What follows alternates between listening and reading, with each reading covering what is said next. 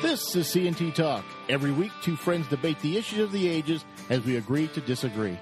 It's never politically correct, but it's always entertaining. Join us tonight so you can sound knowledgeable at work tomorrow. We're smacking you upside the head with the hammer of truth. Welcome to the show. Hello, hello. This is very, very much anticipated show. I've got a number of calls from people and emails saying, "Where's the show?" I said, "Well, it's coming." We've we've had some we've had some scheduling issues. Yeah, three people in the last day. Oh, well, asked me three pe- people. Well, that's more than we normally get. That's they don't right. normally ask. So here we are. We're back. Uh, I was away, so I'll blame me.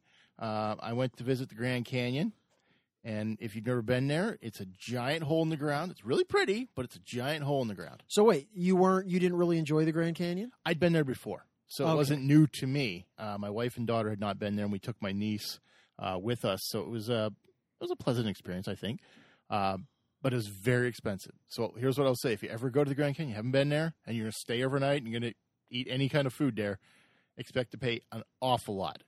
And here's what I'll say: Because there's nothing else available. well, so when I was there, when I was ten, when I was there the first time, and there was not much. There was a hotel and you know a little diner. There's a there's more stuff there, but it's it's like a Wendy's and a McDonald's, two steakhouses, and a pizza place. But you're gonna pay a lot. Like a McDonald's, four people at a McDonald's. You, That's normally like should be around twenty five to twenty eight bucks. it was forty eight dollars. what? Yes, my my niece and my daughter each got the two cheeseburger. My, my daughter got a Happy Meal, and my niece got a two cheeseburger meal. The two cheeseburger meal was nine fifty. Two cheeseburger. Go to McDonald's right now and order the two cheeseburger meals. Yeah, isn't that with like fries and a bucks? drink? Yeah, it was nine fifty. so Right. everything was uh, just a little bit higher than uh, a Holiday Inn Express. Over two hundred dollars for one night. Wow. Yes. Because they got you. Oh, Well, they do. They, I mean, there was a Holiday Inn Express, a Best Western, and then you could stay at the um, Bedrock Inn, and it's just like you think it's the Flintstones themed Oh. restaurant or um, hotel. Anyway, I was there. It was great. I didn't want to come back to the cold weather where we're at now. It was very nice and pleasant. Uh, I spent Thanksgiving there. Got to have smoked pork butt for Thanksgiving, Yeah. which was awesome. I've had that before. It is very good. I- I don't care for turkey that much. It's okay. You know, it's funny. I I don't I'm fine with turkey for Thanksgiving and I like it when it has all the other stuff with it. yeah. But in general, I'm not a huge uh, turkey person. I'm not either. I, I'll eat it. I'll. I really only like the dark meat. If it's white That's kinda the way like- I am. I'm like, oh, white meat, please. But there was smoked pork butt, turkey, and uh, glazed honey baked ham. Wow, that sounds like that sounds like a feast. I think there was other things there, but I re- just remember the meat. Uh, So- of course, for that's, obvious that's, reasons. that's what's important. What are you going to remember? The bean casserole. I know if there was one, I didn't have any of it. Let's put it that way. So let's move on with what's gone on since we've been last in touch. Uh, the caravan has made it to the U.S. border. hasn't crossed over, but has made it to the Tijuana uh, U.S. border. And I want to play a clip from CBS News because I think they've nailed it exactly what's going on here. With I'm the sure. caravan. I'm sure they. and have. then I got from some from Ami Horowitz, which I think is opposite of what CBS is. So let's play this. Karina Gutierrez is a mother of three from Honduras. She arrived here with the caravan 16 days ago and says the shelter's conditions are terrible. They have no water to drink. We have no food, she says. The bathrooms are overflowing and contaminated. Tijuana Secretary of Social Development, Mario Osuna, says the shelter is over capacity by about 2,000 people. No estamos preparados para. We are not prepared to take in more people, he says. There isn't a city in the world who could be prepared. But some have had enough. At this tent run by the International Organization for Migration, about 60 to 100 people a day are lining up to voluntarily go back to their home country. The Department of Homeland Security, Kirstjen Nielsen, said in a statement the violence we saw at the border was entirely predictable. We will continue to prepare for the next assault while looking for lasting solutions with Congress. Now, on the flip side, the Mexican government is now asking the U.S. to conduct a full investigation of the non lethal weapons aimed at Mexican territory. Fianna, this isn't. I thought that, that part was Wait, the best. aimed at Mexican territory? Are they talking about tear gas? The tear gas and the rubber bullets that were shot at the Aimed at Mexico. Mexi- yeah, Mexico. You you fired into our sovereign land. Right. Okay. Do your job and keep them from getting there, and we don't have this problem. Well, I'm sure it'll be a long investigation. Uh, yeah, good good luck with that. So, everything you've read in the in the media or heard in the media says this is a caravan of women and children, women and children, women and children, women and children. So Ami Horowitz, who uh, does some stuff for PragerU, he was on Fox News, and he talked about he went down there and actually saw everybody. So I'm going to play what he said. We, we don't. We know what we do know is this whole thing cost millions and millions of dollars. And, and the mainstream media, and there's so many layers to this onion to peel back, it's hard to know where to begin. But one of the lies, the fake news, if you will, that the mainstream media is trying to propagate is the fact that this is all this weird, this organic thing, and all the water and the food and the medicine all dropped from manna from heaven. It's baloney. It's all highly organized. It's paid for by a number of organizations. We don't know exactly where the money is coming from. We do know that that uh, Pueblo Sin Frontera, which is the, the main group which is organizing this caravan, has a couple of front organizations in the United States, and the money is flowing from them to Pueblos Sin Fronteras. We know there are some leftist groups. I know it's, it's, it's forbidden to say that Soros is part of it, but Soros has in fact funded at least some of those groups in the past. So we don't know where the money is exactly coming from. We know it's not coming from Honduras. So why would I mean? It's such an interesting and obvious question. Who's paying for this? Why haven't other news organizations gotten to the bottom of this? You're one man. You're doing this independently. Why isn't NBC News or ABC or PBS? Why aren't they on this? Oh, come on. You know the answer to that. They don't want to get to the bottom of it. They have no. They have no interest politically in getting yeah. to the bottom of it. It's the same reason why they, whenever you see, when you see a photo in the New York Times, the Washington Post, or a video in, in CNN or the BBC or MSNBC, what do you see? You see the whole, the, the entire framing are women and children. When the reality is so far from the truth, 90 to 95 percent of all the people in this caravan are men. Although I do apologize for assuming their gender. that was good at the end. So he had an eight minute video I watched on YouTube about, and I would have played it except it was all subtitled, and that doesn't work well with our podcast. Uh, a lot of men, and what we saw last Sunday was men charging the border, throwing rocks at the border security.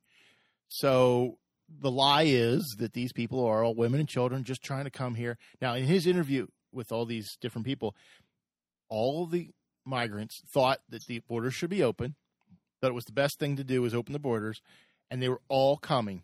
Every single one he interviewed was coming for a job, right? Which does not they're not them stupid. asylum seekers. Well, they they understand. Yes, the reason that they're the reason that people are paying to have them herded up here. Yes. So I don't. That doesn't surprise me at all. No, it, but it, that's not anything you hear anywhere outside of, of what not. he was talking about. Everybody else tells you, "Oh, they're just they're fleeing their country. They're fleeing poverty." That's yep. true.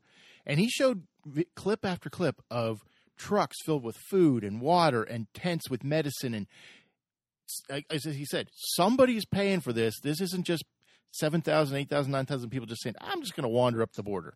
That doesn't happen. So, are we, we've talked about this, we are within our rights to maintain sovereignty of our borders. But it seems like we're still being cast as the evil country, even though Mexico didn't stop them and could have. Honduras could have stopped them and didn't. We're the we're the bad guys because we're not letting them in to come here and reap the largesse. Now I believe, and I think you've said this before. I think this is a test for more of this. I truly believe that. Every time anything like this happens, it's a test. That's the whole point. Great. Do we have the political will to maintain our borders and tell people that unless you are a legitimate asylum seeker, and I think I saw another report recently where, in terms of people that would actually qualify for refugee, you know, or asylee status, it's literally less than like six or seven percent yeah. of the entire caravan. Which again, we knew this because mm-hmm. these people are economic migrants. Mm-hmm. That is what they are. They are mm-hmm. leaving impoverished and crime ridden areas. They want a better life in America. You and I have discussed the fact that so would we. Sure. But this simply doesn't change the fact that they need to abide by our laws. And if a country's sovereignty is going to be dictated by, well, there's a lot of poor people at your border and you just simply need to let them in, then you don't have a country anymore. Correct. And so I, I wish that people would be honest. Uh, well, of course, they're not going to be. And the people that say this caravan should be let in, because again, uh, most of them, in fact, the vast, vast majority do not qualify for asylum status. And that's let's say it, that's under existing U.S. law. This isn't Donald Trump. This is Right. existing U.S. law. Yeah, If you wanna change the law, qualify. change the There are very specific things that you have to demonstrate in order Mhm. to obtain that status. Ninety-three, four, five percent of these people do not meet that criteria, and so if you're going to say that these people should still get in, what you're really saying is that anyone who comes to this country who is poor should be allowed to flout our laws and be g- gain immediate admittance. Mhm. Um, okay, fine, make that argument, but you are for open borders. Yes. That is what you are for. Correct. Correct. Now I watched a clip from um, Charles Krauthammer, and he he went on about border security. Now he's since passed since this was recorded, but he said we you have to do two things: maintain the sovereignty of your border, and then figure out a way to deal with the roughly 11 million illegals who are here currently. And he said you can't send the 11 million back or give them amnesty until you get control of the border. The border has to be the first and foremost concern. Put it, call it a wall, call it a fence, call it whatever you want. It works. It reduces it. And he pointed out a lot of countries in Europe have done this. They don't talk about it, but Right. they've done it because they need to reduce the spread of refugees from the Middle East as well. So I thought that was very interesting. And he said, this is not politically expedient. This is not what most people want, but you give the, once you control the borders, you give, you give amnesty to the 11 million here. You do not give them citizenship. You give them the right to work here, but you have to get your e-verify done and you have to make sure you control the visas, things like that. Right, but we don't. But we don't do any have, of that. We don't have the political will to do any of that and that's what he said. Until you have all that control, you cannot give them amnesty because it just invites more people to come. Yeah. Which it did in '86 when Reagan signed a, a law to allow people to give amnesty. Three million in '86. Now we have 11 million. So it didn't stop it; it, it increased it. Uh, do you agree with you agree with Krauthammer or not that That what? give, give amnesty to the 11 million here once you control the border? I don't know. Um, I probably don't necessarily agree with that because I don't believe that there's any ability to. What Krauthammer wants, I don't think will ever happen because people don't have the political courage to do the prerequisite things Mhm. that would justify an amnesty. And so, in my view, what an amnesty is is just the beginning of additional amnesty. It's the same. It's the same game they play. That oh well, on, you know, on the budgetary side, listen, we'll agree to cut spending at some time in the future. Uh, but right now we need all of these. We need all of these tax increases, right? Yeah. Like no, no, no. They never go that away. needs to happen now, Yeah. right? So all of this promised. Oh, sure. Look, let's just let them in you know, amnesty all the 11 million, and then don't worry, yeah, sure, we'll we'll take care of you. Verify? No, they won't. No. So, Well, he's saying you have to get rid of that. You have to get that e-verify, the visa, and the wall right. before you But even my talk point is about that that's not going to happen. So it's Oh. almost an irrelevant. It's an Okay. irrelevant conversation because all of those things. And by the way, I lump the Republicans in with the Democrats. The Republicans have bad. no interest in seriously addressing this either because it's political cowardice. Sure. Uh, they're they're afraid that there's going to be blowback. I think the irony is is that one of the reasons that Donald Trump got elected is because he's one of the few people uh, that spoke honestly about. Now, again, you could say yes, he spoke hatefully. Uh, we're not going to get into that. Whatever you feel about Donald Trump's words about immigrants, the reality is there are many many people in this country who are concerned about enforcing our borders and they don't want to mistreat people and they believe that people should be um, dealt with with dignity mm-hmm. and all of those things but the politicians that run away from this because they're scared to even talk about it i actually think they're foolish. There is a, a huge groundswell of people in this country many of whom voted for trump who are sick and tired of you know this inability to do anything. And mm-hmm. as i pointed out before this notion of empathy and compassion for these people and you should have that it never ever is directed to what are the other people on the other side of this equation. What about empathy and compassion for them? Mm-hmm. Meaning the people whose communities they're coming into. We talked about this this media fiction that it's all women and children. No it's not.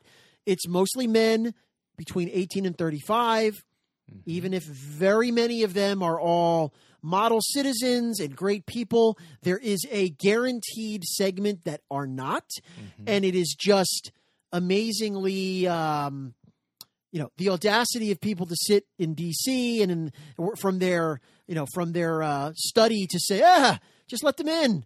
We should have Do you think it's compassion. naive that they that some of these people don't believe that there's bad people in that group, or is it calculated? Of I know they are, and I don't care. My point is, of course, they believe it. They know this. They simply want to ignore it. And again, this is true of any group of people. Mm-hmm. So, do you think the same people would believe there were any bad white people if a group of six to ten thousand white men showed up? I would. They would probably be printing article after article about the number of militia members and Aryan supremacists and you know whatever people who want to kick puppies.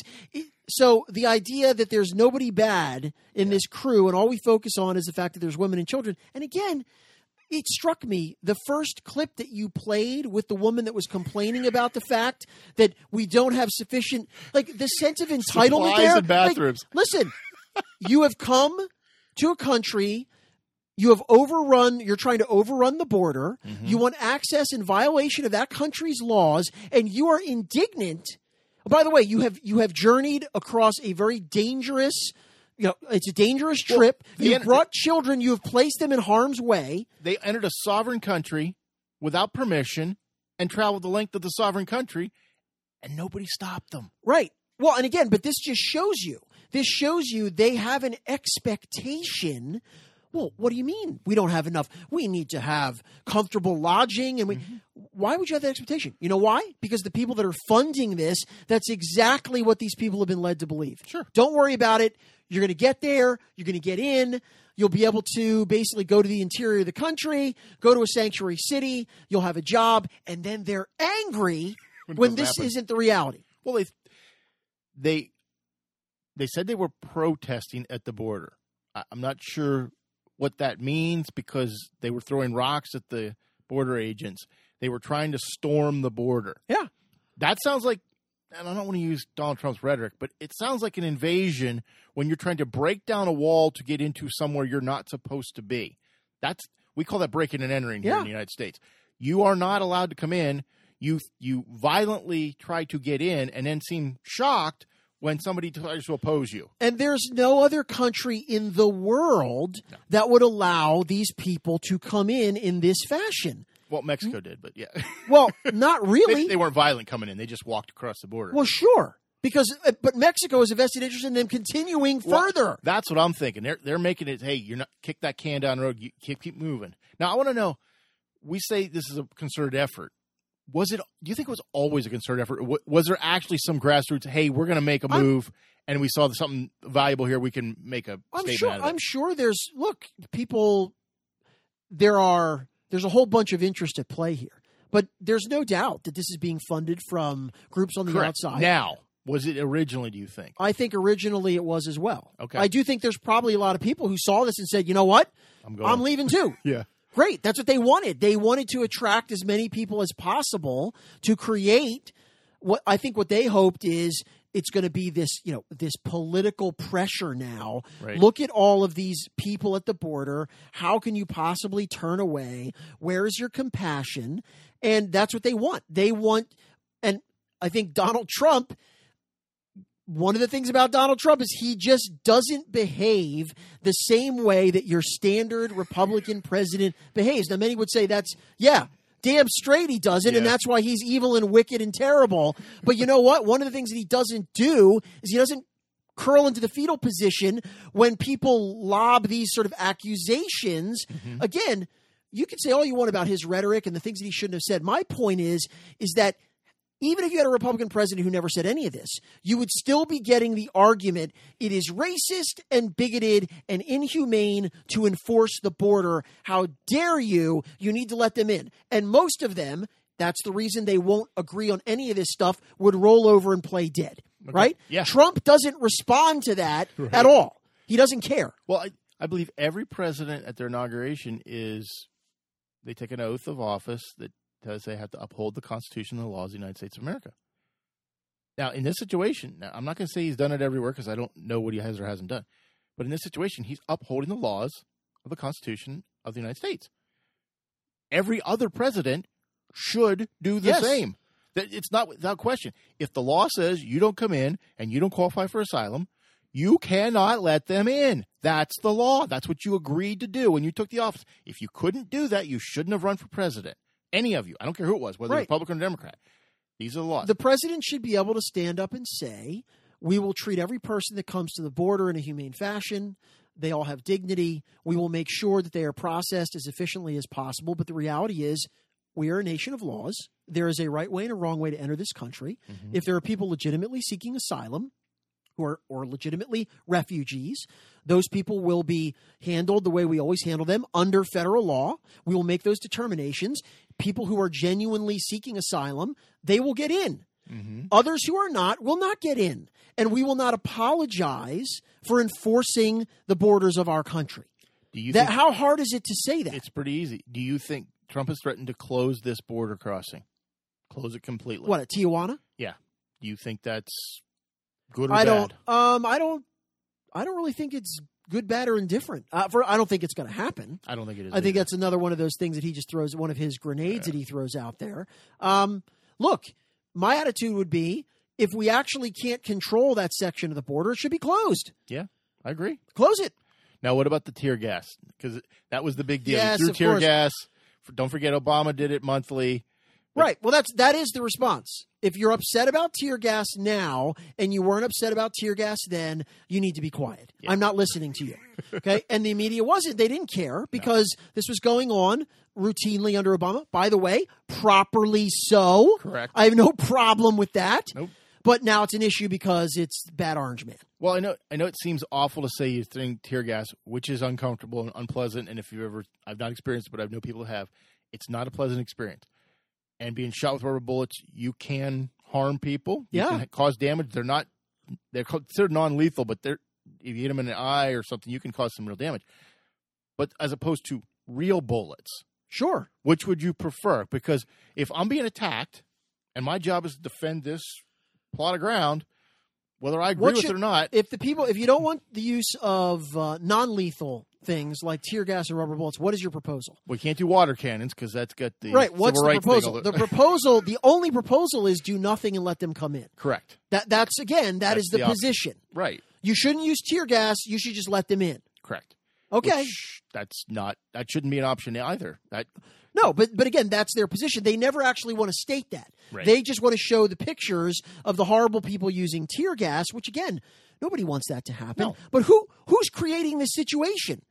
The people that are attempting to break the law and cross the border. So, do they have any moral agency here in causing this? No. No, but again, you never hear them say what what is your position. So we shouldn't use tear gas. What should we do? The the unspoken answer is let them in. it is. We right. don't want to have a border. Well, If you're, they can't claim the moral majority or moral high ground on this because at least a hundred of them or more were throwing rocks and violently trying to get in. So you've lost any. I don't care what the rest, the other 7,000, 8,000 people were doing. At least a hundred of them were trying to break down the border wall and throwing rocks, trying to harm you. You've lost. They have to respond because you're violent. You were not peaceful. So they, they lose all Right. that, in my opinion. Right, there's no- If you're peaceful, There's no tear gas flying if they're just standing there. standing there in a group You can chant, waiting to be processed. Yeah, you can chant if you want, but when you start throwing objects, hard objects, and you start to try to break down the border, you're going to get something in response. And if you didn't think that was gonna, now, I think this is much like South Vietnam trying to play for the cameras back during the Vietnam War. Of course it is. cameras for everybody to get all Exactly in the same way that Hamas plays for the cameras and we get the propaganda where they force their own people to hide in military installations so that they can actually use, they want their own people to be bombed so that they can put this on western television and say here's how horrible Israel is. They've killed children that we've actually used as human shields. So it's it's it's always the same game. We want pictures and images that override reason because this is all predicated on emotion mm-hmm. right? We want an emotional reaction to this which is look how awful this is. By the way pay no mind that this was going on routinely for the eight years under the light worker. Doesn't matter. Now it's awful because hitler is doing it. And All I want people to say is so that we can have an honest political discussion. If you want them in and you want no use of non lethal rubber bullets and tear gas when there's actually violent people, then what you really want, just come out and say it is I don't want us to have a border. I want anyone who comes here to be able to get in. No questions asked, no vetting. Give them whatever they require in terms of government benefits. And that's fantastic if that's your position. The reason they won't say that is because they know that is a complete non starter, even for most people in the United States who think that we need to have some sort of you know comprehensive immigration reform. They don't want that, Right. but they'll never say that. Well, they can't be honest. Just be honest. That's all we ask. Do you think they're going to get in? What do you mean, all of them? Do you think the the whatever number you I've seen various numbers. I don't know how many there actually are. Do you think they're going to cross the border and disappear into the interior while they wait for their court date? Well, I, I think there's going to be Say uh, eight thousand people. Do you think eight thousand people? No, I don't think they're all going to get in. Um, and I think one of the things that Trump reiterating the fact that he's not going to just roll over is that you see people are, as we heard, turning back. Yeah. Like, uh oh, it's not as we were promised. but I'm sure, sure, there's going to be some percentage, I don't know what, Yeah. uh, that are going to all going to claim asylum. They're going to have their hearing scheduled. They're going to disappear into the interior. They'll make their way to California or some other sanctuary, Portlandia, wherever they're going to go. And uh, yeah, they'll never and they'll be in, in the country. So that's I think that's inevitable. But I don't think I don't think there's going to be nearly as many uh, had Trump not kind of staked out this position. And again, you can say what you want about Donald Trump and his rhetoric and the fact that you know he's demonized people, but the reality is, in terms of what he is doing here, enforcing the border and saying we have laws, either abide by them or you're not getting in. I have absolutely zero qualms with what he is doing. I have no issue with the tear gas. That is a standard operating procedure under different administrations. The only reason the media cares now is because they hate Trump, and this is their mo. Um, we can have a we can have a conversation about whether Donald Trump has spoken recklessly and irresponsibly about immigrants. I actually think in some cases he has, although I also think that's been completely blown out of proportion as well. Mm-hmm. But in terms of the policies right now and his response to this caravan, I have zero issue with it. Is zero. He, is he acting in a racist manner towards? Again, what what is the? Tell me the specific action that is racist. I can't. That's right. what- so that's that's what I would want to know. The people that say this is racist, what are you talking about? well, I, I believe Joy Behar said he doesn't like brown people. Okay. Therefore, that's why not, they're not coming. And if they were whites, he would let them in. You can. I don't we, know where we can have a that from, debate about what Donald Trump thinks about people, but let, if you want to talk about racist policies, I need to know exactly what you mean. Mm, I agree. Are you talking about stopping people at the border? Is that racist? Are you talking about using tear gas against people throwing rocks? Is that racist? Tell me what you think is racist, and I will tell you whether I agree. I don't believe anything that has been done here is intrinsically racist. I guess I'm I'm able to separate the words from the actions. Now the words can be reprehensible. Don't get me wrong, but his actions are legal, constitutional, and should be followed. That's what. And I say this to everybody who ever brings this up: if you don't like the law, work to get the law changed. Otherwise, shut up because this is the law. You don't have to like it, but this is what it is. Right. Well, and remember the the irony of all of this is the guy that is supposedly, you know, the new chancellor of the Reich, um, who is is threatening all of our democratic norms. He's actually enforcing the law. The guy that nobody had any worries about, right? The guy that was the constitutional scholar, uh, he's the one that re- decided because the law was not consistent with what he preferred even though he had said 20 times or more repeatedly, I'm not a king. I can't do this. Well, you know what? I guess he rethought it. Yeah. He said, you know what? I am kind of a king. and so now we're going to have DACA or whatever. That was a complete rewriting by the executive branch of the nation's immigration law. correct me if I'm wrong. The executive branch can do an executive order, but they can't change laws because Well, they're but the you know executive what? branch. As- but but here's the thing. You know, uh, I learned if Congress is not going to act, I will. I will, because that's the way it was set up, right? I think that's how the checks and balances work. If the one branch doesn't do something, I get to step in and take over that mm-hmm. branch's responsibilities, right? They've abdicated. it, so That's how be. it works. It must be. Were, was the New York Times rending its garments when this was going? No, they were cheerleading because they actually liked the ex- executive unbound. It just because they agreed with his policies. So again, I hear all of this moaning and this hysteria about Donald Trump. The you know he's he's going to rule us from his throne of skulls. Well, he's actually enforcing the law. That's what they don't like. The like. people that are opposed to this, you're you actually liked the lawless executive. Yeah. He, he in this in this instance, he is not lawless. He is following the law. And again, if you don't like it, you've got Congress to try to change the law and the president to sign or not sign. And your remedy, ac- if. Congress will not act, is to replace the people in Congress. Correct. It is not to get out your pen and phone and decide that, well, all right, the smart guy in the White House is going to have to do this for you. Okay, so we'll we'll see how that works out. I I agree with Tony. I don't I don't think a vast majority of these people are getting in, but I wouldn't be shocked if some do. Uh, I think it'd be crazy to think otherwise. That's that's how our immigration policy seems to follow. Let's move on. Um, last week there was a climate report that came out from the from the president's office, even though I don't think Donald Trump actually commissioned it. It just comes from the president's office, uh, telling us uh, basically, I think we're going to die yesterday. Everything's going to pretty much, uh, you know, hold on because it's over. Um, I didn't read the what is it, 750 pages or something. It was it was more than I was going to read. I've read excerpts, but basically, the world's about to end. Again, If you didn't know that, Al Gore told us in 2003 it was going to end, but it's still here. this time we really, really mean it. Yes, it, it, we were wrong the first time, but we're Not right the first now. time. First, We're wrong the 17th time, the 37th time. Now, I, I I will say, is there looking at it today? Right now, I was just in Arizona. I was in the Grand Canyon.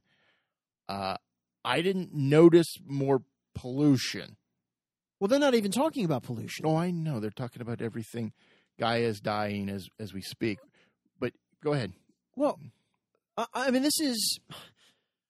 I, I find this debate to be somewhat frustrating because the only way that you can actually, I think, make an informed opinion about this is you actually you have to read the stuff and the the document that they're talking about has nothing to do with science whatsoever. Okay, uh, what Wait I mean by that is There's studies.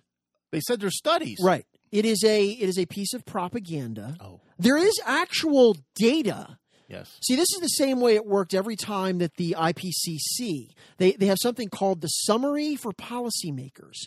What that is is that's when they all get together and they put together their most doom mongering language they can think of, and this is the summary for the media so that they mm-hmm. can trumpet this stuff. Well, if you actually look then, though, because buried in the report itself, their actual data, what it always says is we're not even close to the level of cataclysm that this is making it out to be.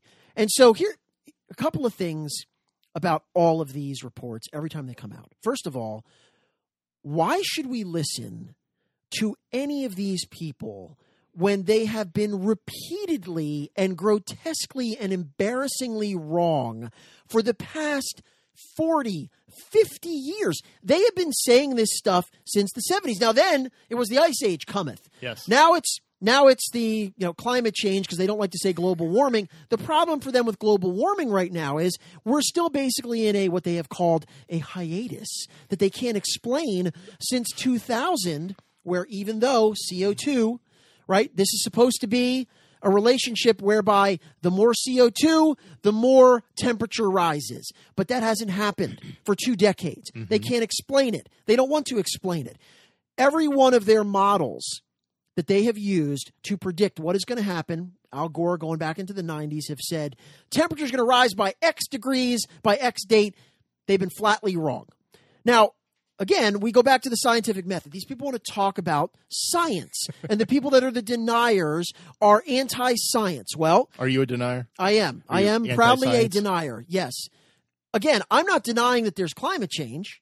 I'm not even denying that the Who could? I'm not even denying that probably within if you look at and again it depends on what temperature measurements you're looking at. Are you looking at the satellite data? Are you looking at other data? Because the satellite data is the most reliable because it doesn't fluctuate based on where these monitors are located, all this stuff. In any event, I don't deny there's climate change.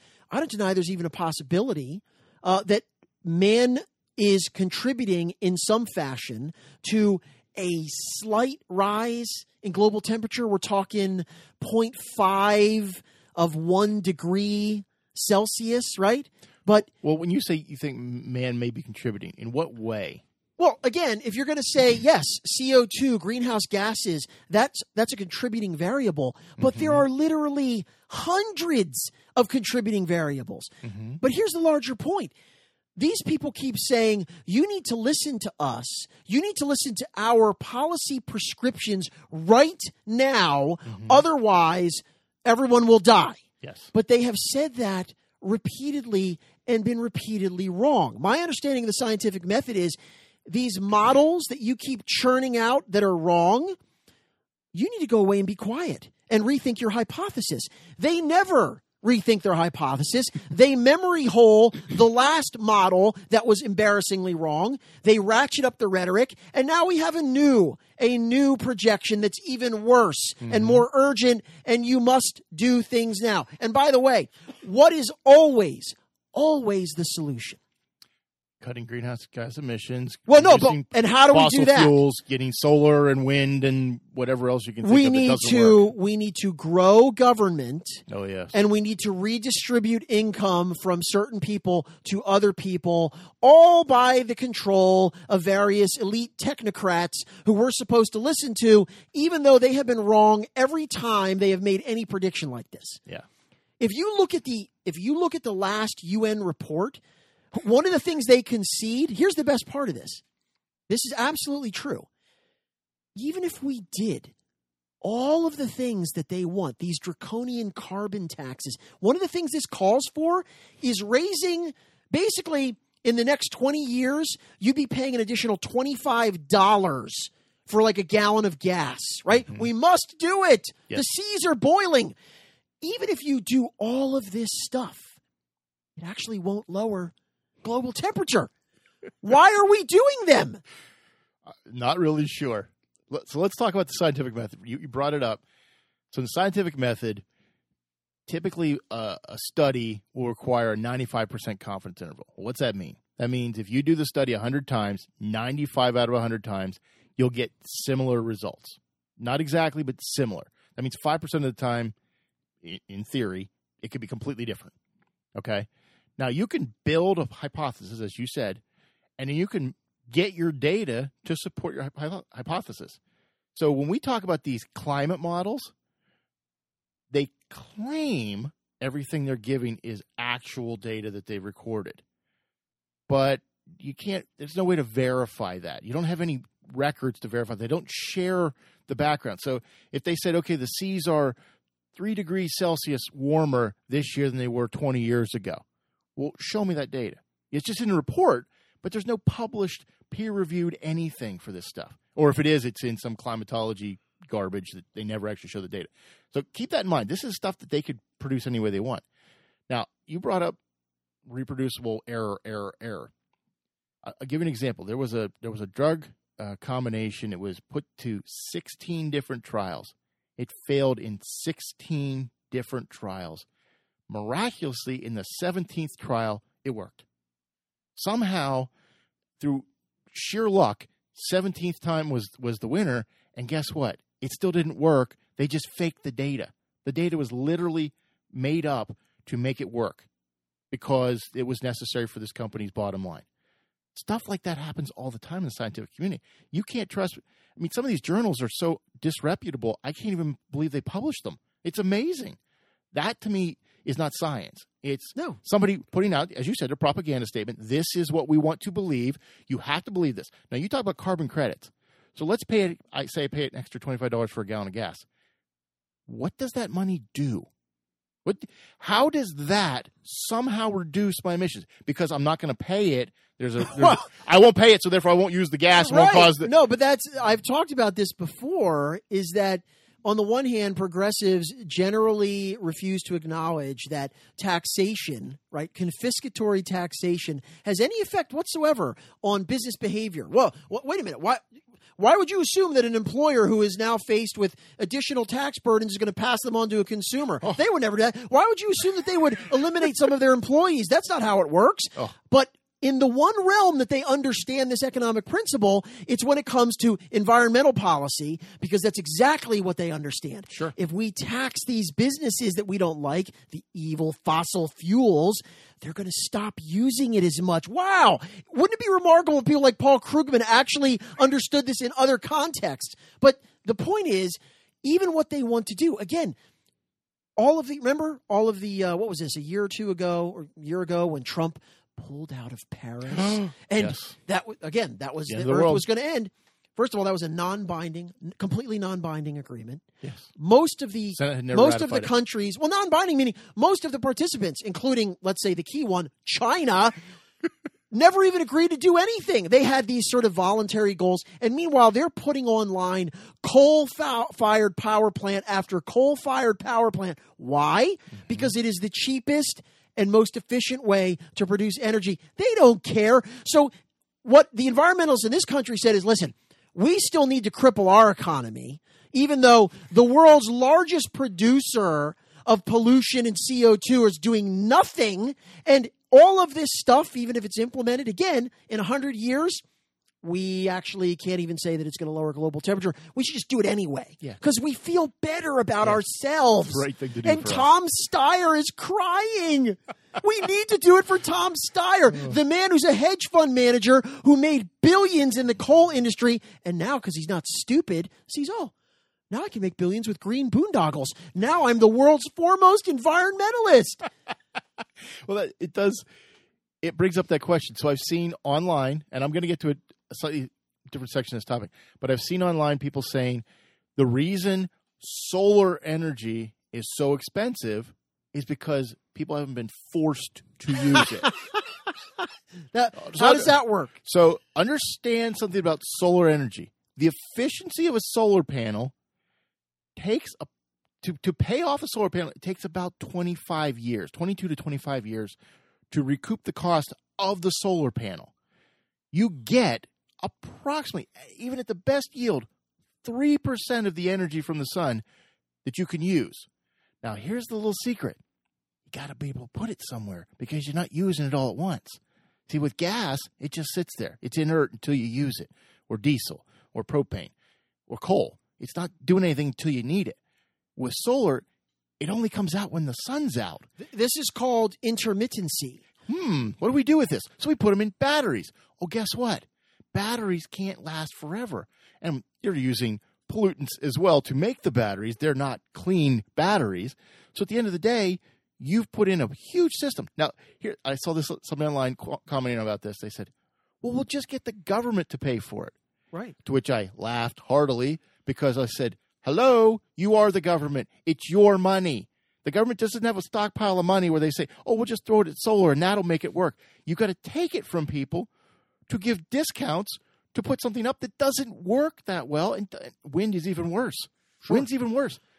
And hydroelectric, only if you live near somewhere you can Yes. use that. It's it's kind of based on location. if you want to if you want to understand this you need to read you need to read about a couple of things in this area because again um, solar and wind i think right now in the sort of global energy use solar wind sort of biofuels represent something less than 4% mm-hmm. okay 4% worldwide. worldwide of the current energy use. So when you hear people talking about we're just going to transition to solar, we're no, no, we're not, and we're not even we're not even close. We're not even five decades. Now, one of the reasons we can't do that, as Chad was referring to, is because of concepts of scale and because of concepts of something called power density. Okay, what does that mean? Well, that means that that certain types of energy um, are far more efficient than others.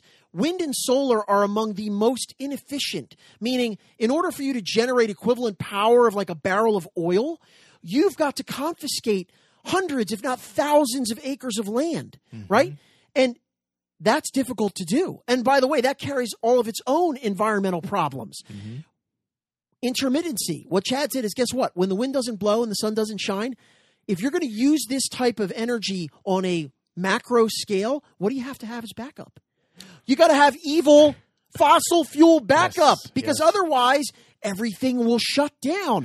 this is why in Germany, which are supposedly the leader of this movement, their electricity costs are skyrocketing, have been. Their taxes are through the roof. And in fact, it's not working because their power grid is unstable. Mm-hmm. And so they have to back up all of their solar and wind with more fossil fuel powered stations in order to make sure that we're not in a blackout scenario, Yes. right? Nobody is opposed to cleaner technology. No.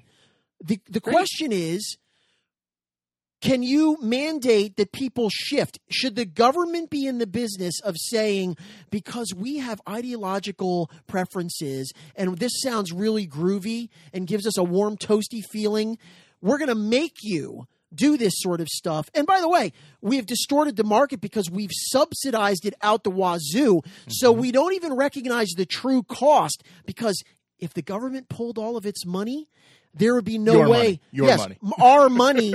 Nobody. There may be private investors that are pursuing this, of course, Mm-hmm. but it's not going to be used because it is not economical. Well- it's a it's a it's a money pit. It's a black hole. So I was in Arizona last week, and you would think Arizona, a lot of sun, desert. You would think there'd be solar everywhere, and there was some solar. So I was talking to some people. I said, "Well, you know, why isn't there more solar here? Because you've got sun most of the year."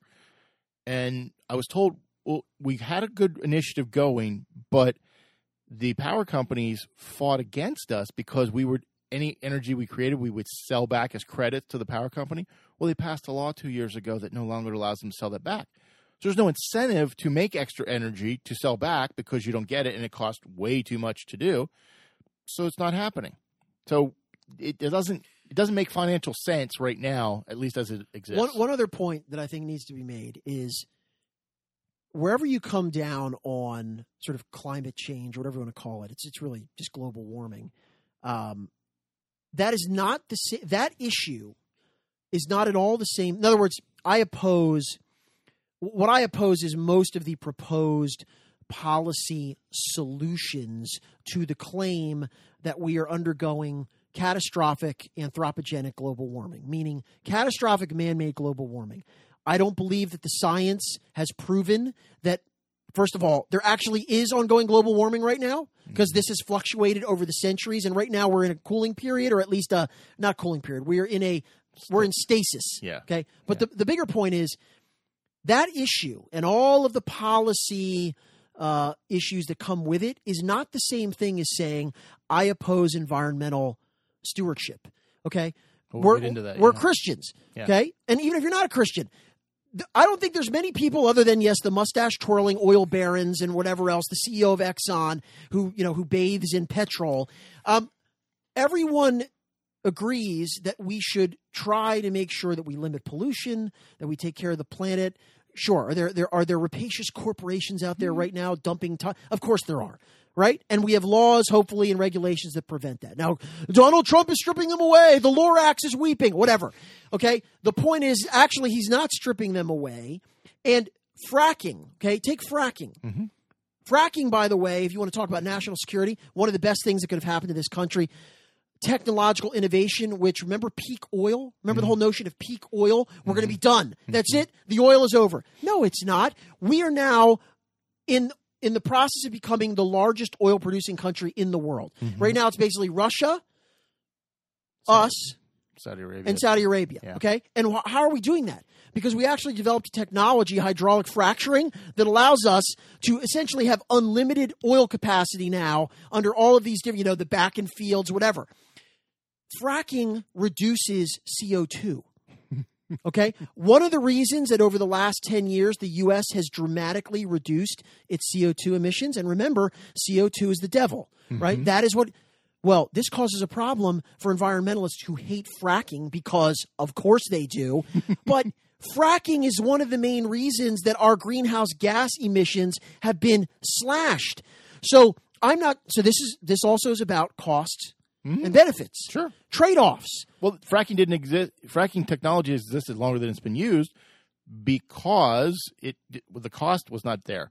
The benefit was not there to use it because sometimes when oil prices are low and it's dropped down a little bit, uh, it doesn't. It's not cost effective. But when the oil So prices none, are high, of, it none of the people that, in in my experience, none of the people who are um, climate alarmists, okay, the people that say we must do all of this stuff, they never want to have a conversation, a concrete discussion of, all right, what are the costs that your proposed policy will impose? And what are the benefits? What are the putative benefits? Meanwhile, what are the costs right now that are being imposed by fracking? And look, there's there are pollution issues, mm-hmm. right? I mean, there there is no there is no energy that exists that does not have a potential detrimental effect in some way on the environment. So we need to discuss those things. What are those costs measured against those benefits? Mm-hmm. Fracking has a lot of benefits. Mm-hmm. And it's not just benefits to the evil corporations who don't care about the birds. No, it has national security benefits. We're not reliant on other nations' oil. It has, if you believe in global warming, it has massive benefits in reducing CO2. Okay. It has massive benefits to average Americans everywhere because it drives down the cost Yeah. of all of their utilities. There's also jobs. There's involved. jobs. All of these things need to be factored in. They don't want to have that conversation. No. They just want to yell at you and say, if you're not in favor of immediately implementing the latest doom mongering proposals, Mm-hmm. then you're a denier and be gone with you. Yes. That's essentially the debate. Yes. Let me play this. There- There's a gentleman. We're, we're kind of dancing around it, but it's called Creation Care. And I wasn't familiar with it, so I went and did some research. I got a gentleman here who's a pastor in Indiana who talks about Creation Care. So let's play that. One of the things that's strange for so many people is the, the words environment and evangelical. But really, I just consider myself a disciple of Jesus, not environmentalist. Our Bible says out from the very beginning that God created. Psalm 24 says the earth belongs to the Lord. And so we're just supposed to be caretakers of this earth. We're commanded to care for it. Literally, Genesis 2:15 says to tend the garden. And so my role as being a Christian is to preserve God's creation, and among that is God's children. In fact, our tagline is creation cares a matter of life because we're very concerned with what pollution does to children, both born and unborn. And that's our biggest message is to helping to see the health impacts that we cause by damaging God's creation. You know, when I talk around the country, I think the, the biggest problem in the evangelical church is, is first is a matter of being more biblical literate. And I think that's the biggest roadblock we have to see is that people haven't been taught, people haven't been trained, people haven't read the Bible with this way of looking at it that we're supposed to be caretakers of creation. We've gotten too hung up in some of the old language about what does dominion mean and it thinks it gives us the right to pillage instead of being the right to be a steward. And so helping make those changes and help people becoming aware of those issues is my biggest job. So he talked about pillaging and got hung up on Dominion. And he kind of wants to. so I, have a problem with this guy in the sense that he's picking and choosing what he wants to believe from the Bible. no. I, well, okay. You, you. Let me read. So I'm going to read from the King James version because that's the old school, most closely related with what people grew up with. And God blessed. This is uh, Genesis one twenty eight. And God blessed them, and God said unto them, Be fruitful, and multiply, and replenish the earth, and subdue it, and have dominion over the fish of the sea, and over the fowl of the air, and over every living thing that moveth upon the earth. And God said, Behold, I have given you every herb bearing seed which is upon the face of all the earth, and every tree in which is the fruit of a tree yielding seed. To you it shall be for meat. And to every beast of the earth, and every fowl of the air, and to everything that creepeth upon the earth, wherein there is life, I have given every green herb for meat. And it was so. And God saw that everything that he had made, and behold, it was very good, and evening and morning were the sixth day. So he, he commands us to take control of it. Now, I agree with what you're saying. Uh, we're not supposed to just dump and pollute God's earth. It, it is God's. We didn't create it; He did. I, I totally agree with that. But I, I get the impression from this guy. Maybe I'm reading him wrong, and I'm, I'm everything I'm reading online makes me feel like maybe they think we shouldn't use like like the vegans will say, well, you shouldn't eat the meat, or you shouldn't uh, you shouldn't get the oil or the fracking because it's destroying God's earth.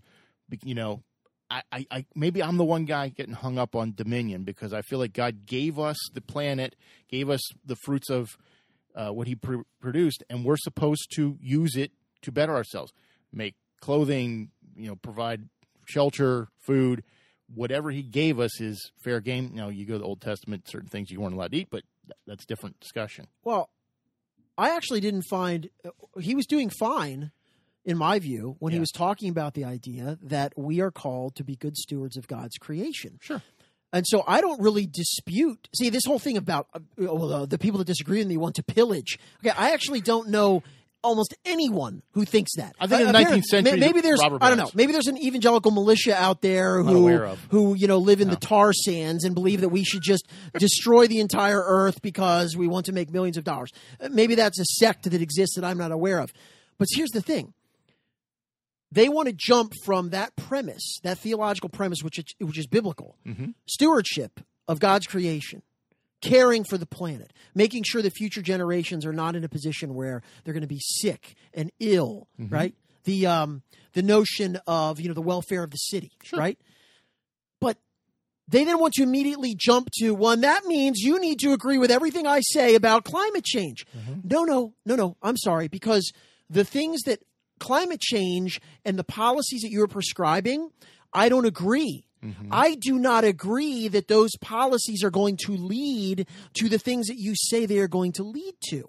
So we can all be in agreement that Christians should care for the environment.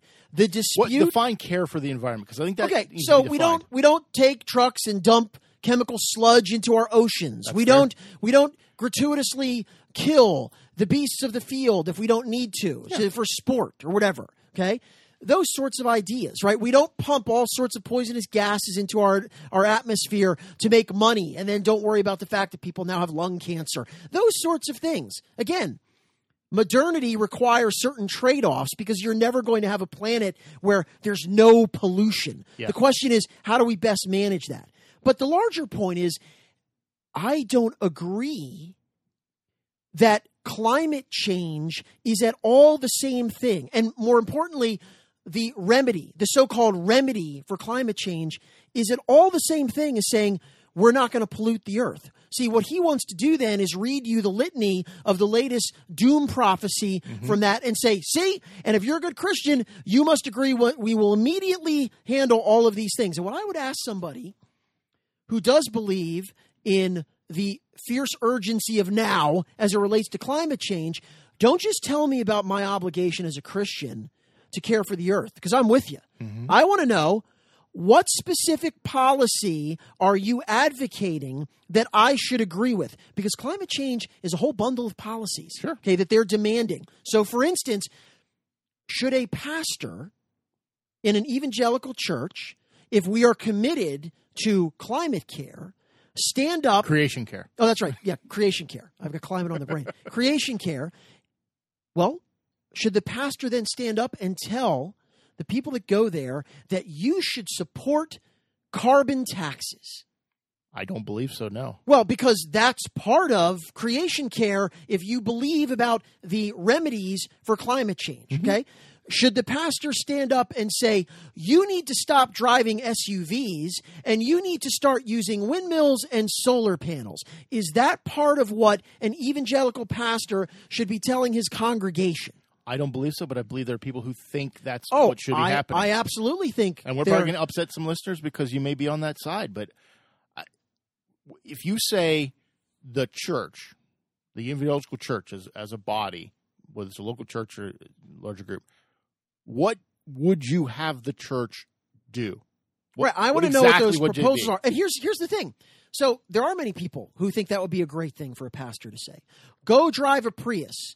Put away your muscle car and go drive a Prius, right? But here's the problem. See, this is why this is not part of what the church should be doing. The church should be saying we have an obligation as Christians to care for the environment. You we each person needs to figure out how they are going to do that. But for instance, go drive a Prius. Well, guess what?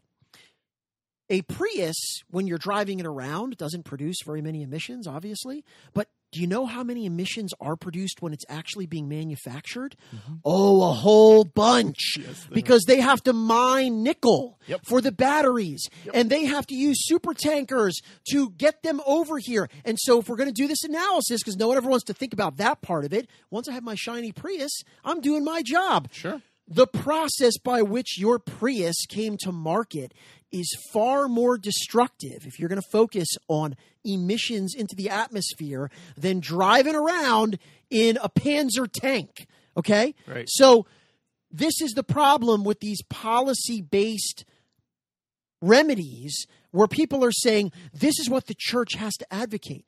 Because here's the thing they're not correct. they're simply not correct. And it, I view if a church is going to go down the road of saying we believe as Christians and evangelicals we must do A, B, and C, to me that is no different. That is no different than a pastor standing up and saying, You need to support people who support originalist judges.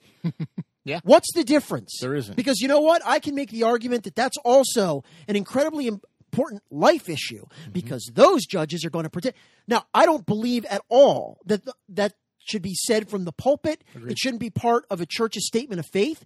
But I believe that those are exactly the same kind of issues. Mm-hmm. I agree with you, and I think that we get these.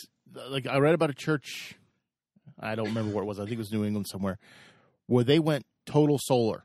They put up solar panels, and that is their entire electrical use comes from solar. Now, again, there's batteries, so it's not totally without issue. But you know, if you have a grass yard, do you have goats?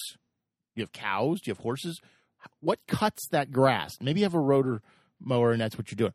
Do you do you live somewhere where you actually have to drive, whether it's a hybrid, uh, all electric? You, you ride your bike. I mean, we live in a society where you need to get to certain places. You cannot just okay. I'm I'm giving up the car. You know, it's 25 miles by bike to where I got to get to work. I'm going to leave at four o'clock in the morning so I can get to work.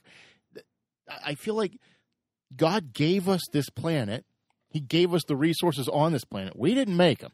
I didn't make coal. You didn't make coal. It's here. Oil's here.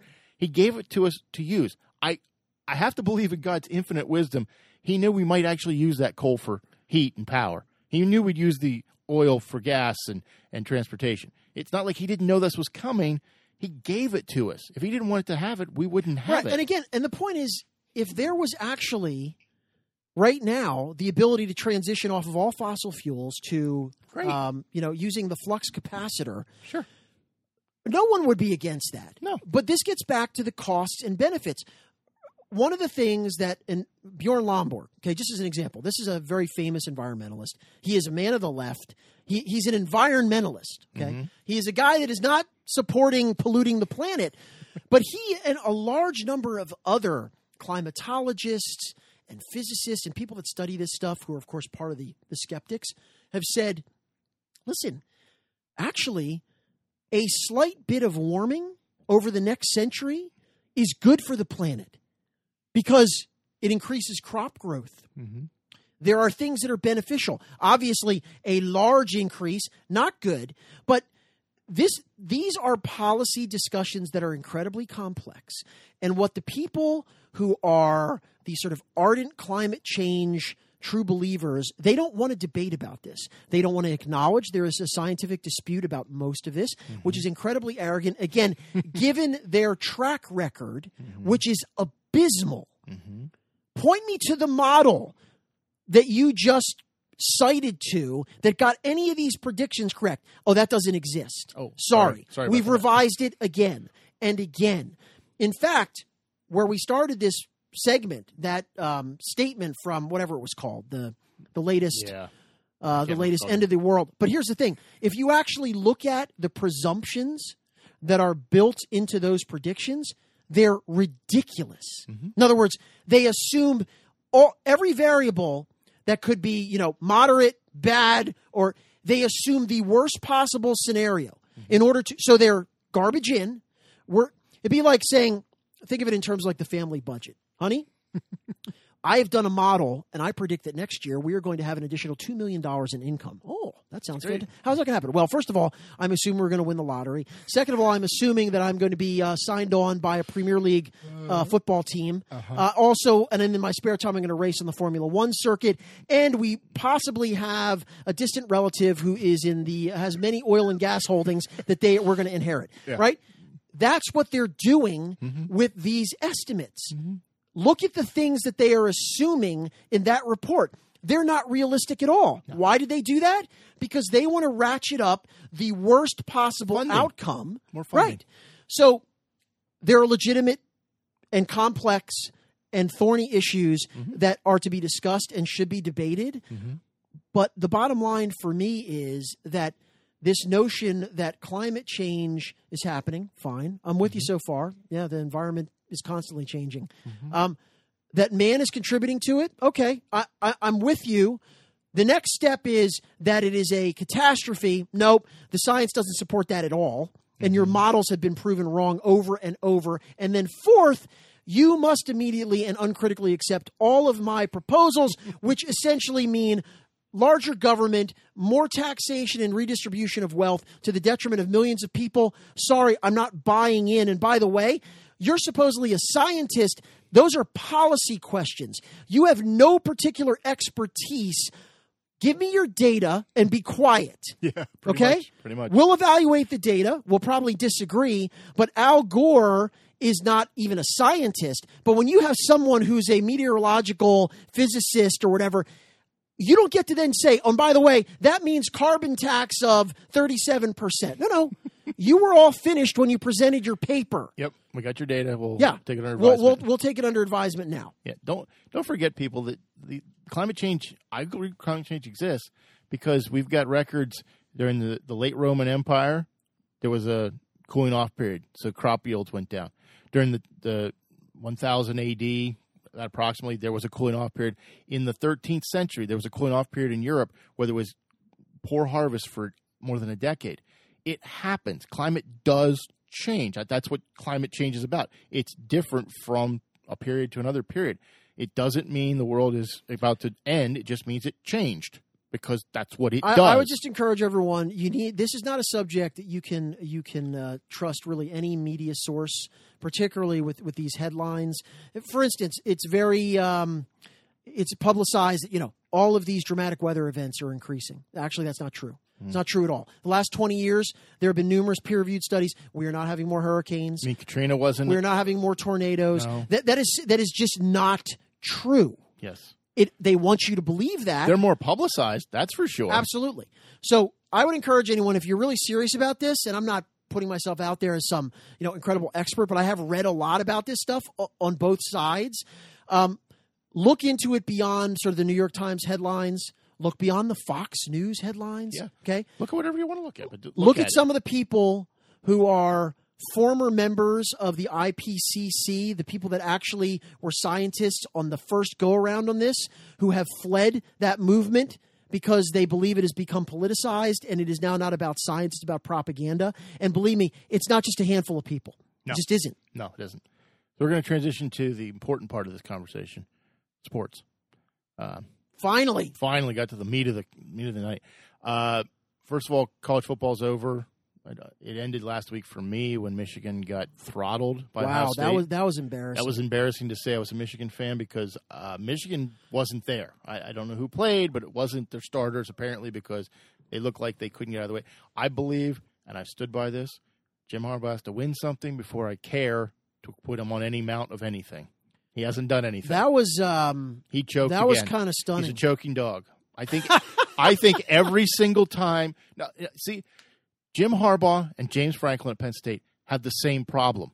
They don't know how to beat Urban Meyer. Urban Meyer's got lots of things going on, and physically, he's he's in terrible shape, and he still beats these two clowns.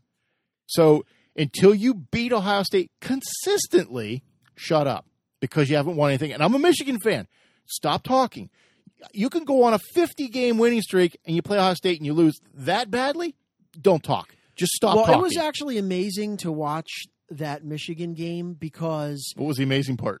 well, it was amazing that number one, it became in some ways it became very apparent that Ohio State ha- and has grotesquely underachieved. Sure. Uh, now they only had one loss, but I mean Yeah. they they looked almost, bad they barely beat Maryland, by 52-51. They got Purdue housed them by twenty nine. Yeah. But you're correct. Urban Meyer is a much better coach than Jim Harbaugh.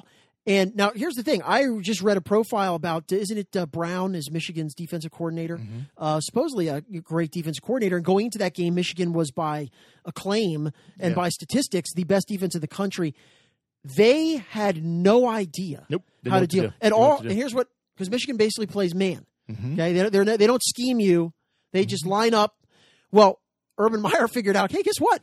All of my receivers are faster than all of Michigan's corners and linebackers. So we're just going to keep running crossing patterns. Yep. They won't be able to cover us, and we're just going to throw 10 yard passes that go for 50 over and over and over. Mm-hmm. And You they can't stop me. never figured out how to stop that. But I don't think I think they figured out how to do it. They just didn't have the people who could do it. Well, so that that's part of the problem. That also shows That's that recruiting. Ohio State among the Big Ten teams is the closest to an SEC team Mm-hmm. in terms of the depth of talent they have on their roster. They don't always play up to their talent level, but when they show up and do play, Mm-hmm. you have a problem. Well, I think if Ohio State played Michigan, Penn State, Michigan State, and maybe Wisconsin, I think if they played them 12 times in a year, they'd be great. They'd be undefeated. It's when they let their guard down with other teams like Purdue or something else. Michigan came in riding high, thinking they were going to be all that, and they weren't. They they got destroyed. So for me, it ended. I think I also saw a stat. uh, This may be wrong. That Urban Meyer is now seven and zero at Ohio State in games where his team has been an underdog, or maybe that's in his whole career. Because actually, I don't think Ohio State has been an underdog that many times. That seems but high. Yeah. I, I think it's for his entire coaching career. He has never lost. Uh, so that would include Florida, and where was he before Utah. Florida? Wh- Where his team has been an underdog. Which that that tells you that when the guy sits down and decides, "I've got a game plan." I mean, I believe that Urban Meyer. You think what you want of him personally. I mean, a lot of people think he's kind of a weasel. He certainly mm-hmm. hasn't had a good season in that regard. Well, I don't think he should be coach this year. I, I mean, other than fired, other than yeah. Saban and maybe Dabo. I mean, those are the three guys. Those Yeah. are the three guys. Well, look at the success. Saban came from the Big Ten and went to the SEC and has been very successful. Urban Meyer came from the SEC. Well, didn't come from, but was in the SEC and came to the Big Ten. The SEC is a premier football conference, not top to bottom, but at least at the top half. Yeah, the top. And they understand speed kills. And Big Ten still can't seem to figure that out, or they can't recruit anybody who wants to play in the cold weather games to go up to Michigan or Penn State or Well, I mean, whatever. They're they're close, and in certain seasons they have teams that can compete. But you're Yeah. right. I mean, generally, the top SEC teams still have athletes stacked at mm-hmm. each skill position mm-hmm. that just don't exist in. Well, if- in, if in any of these other leagues. if you're a top recruit, I don't care where you live in the country, if you're a top recruit, you can go where it's warm and comfortable late into December, or you can go to Wisconsin. Where are you going? Because I know where Well, I don't know about you know I don't know whether Alabama in the summer is comfortable. They're not there in the summer. That school's out. They're coming back for late fall. It's no, not- they're not. they're Not for college football. August. They're back in August. Yeah, exactly. Okay. It's not warm and comfortable. Well, it's warm. I don't know if it's comfortable. it's warm.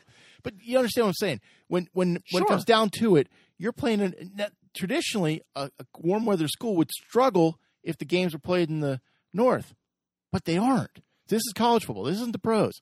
So they play all their cold weather teams early in the season, and they play everything in the south, and all the bowl games are in the south or the west. It- so that they never have to play in the cold weather. I'd, I'd be interested to see Alabama play in Wisconsin in, in the snowstorm. I'd be very interested to see how that worked out. I'm sure it wouldn't be as good a game as they have. They beat Georgia tonight. Alabama beat Georgia. So Well, unbelievably so. I didn't watch this game because we were actually was with my family. We were at dinner, and I was looking at it on my phone. Georgia was dominating that game. They lost by a touchdown, 35 They were winning twenty eight to fourteen, and their kicker shanked like a thirty yarder or missed a thirty yard field goal to go up thirty one to fourteen. And somehow Alabama. I, don't, I actually haven't seen any of the highlights seen- I don't know, so I haven't seen it either. It's I think uh, who's Georgia's coach? Um, oh, who is it now? He's a former Saban assistant. Uh, Yeah, I'm blanking. He's going to commit ritual seppuku. This is the second year in a row. If you remember, they were dominating Alabama in the national championship game, and they Lost. they lost. Yeah. And this game, I, I don't even know what happened. Yeah, I Jake Fromm was like 19 for 23. can't seem to get it done. It's just amazing. Well, and and, and I saw today that FanDuel, the online betting site, already paid out people who had bet on Alabama to win today before they played Georgia. They gave them. Now here's the question, and we we got to go to the pros. But here's a quick question because I haven't thought about this. Doesn't Georgia still have to be in the top four? Got two losses. How could they? but they were they were the better team for 90% of that game. But they weren't at the end. I mean that's yeah, that's that's kind of crazy because I, I think I think what happens is Oklahoma won, so Oklahoma is going to be stay in that four position, maybe the third position now. Well, now it has to be Clemson won. Or well, Clemson, Clemson and Alabama were locks to begin with. So it's Notre gonna- Dame's got to be in too, right? So it's got to be Notre Dame and Oklahoma. yeah, that's, it. your four. Yeah, that's it. I mean, I don't know who else it could be. Because Um, you can't. I mean, Notre Dame's unbeaten.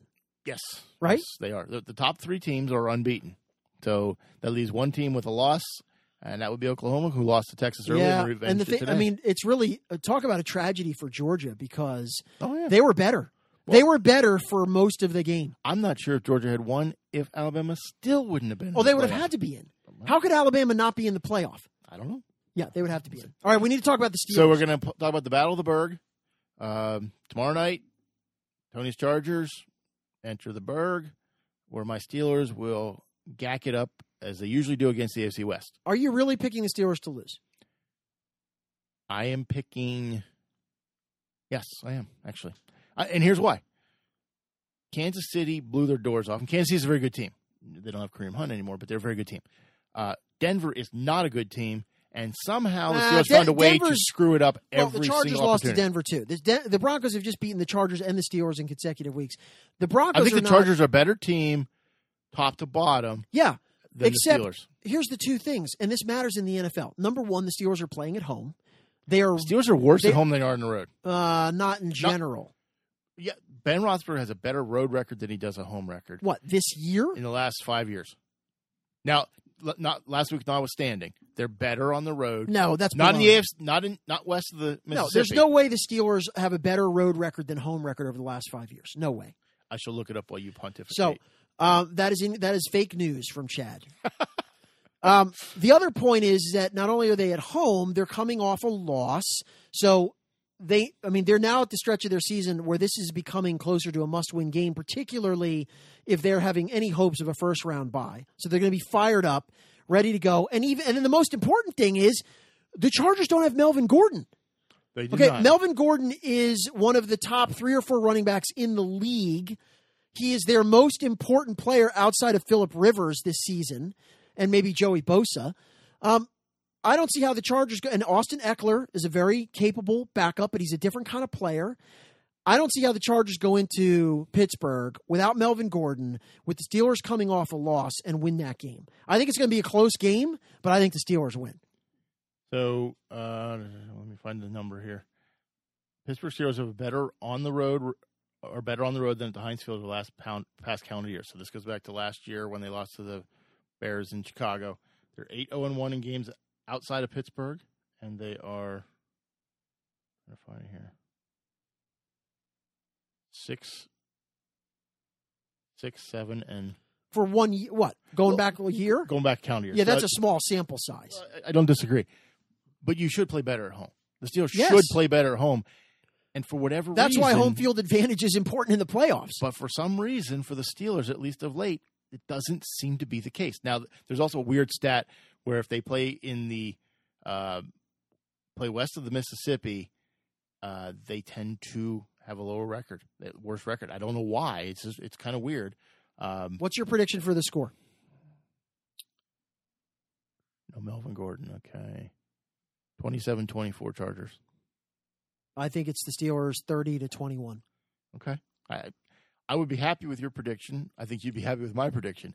I don't I don't have a lot of confidence the Steelers are consistent week to week. I don't know what I'm going to get from week to week. They have talent, but I don't know what I'm going to get from week to week and that concerns me because it feels last week felt like they thought they could turn it on at some point and just blow off the door and they didn't. They could not complete the passes they needed. Their fumble ball control for the Steelers has been not awesome this year.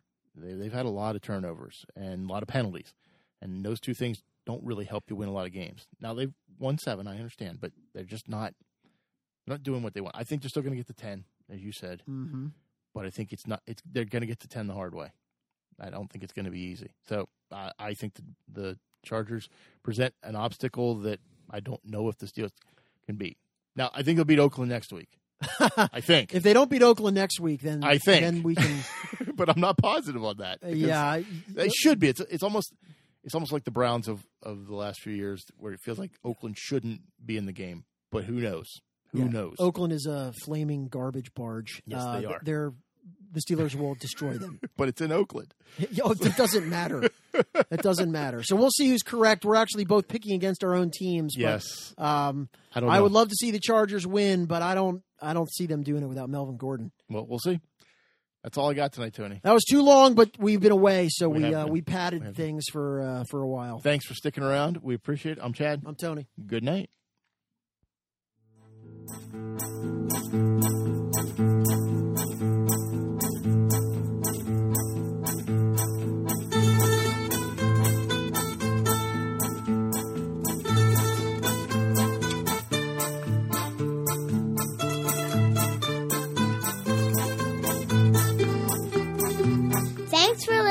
This has been a Hannah Tree production.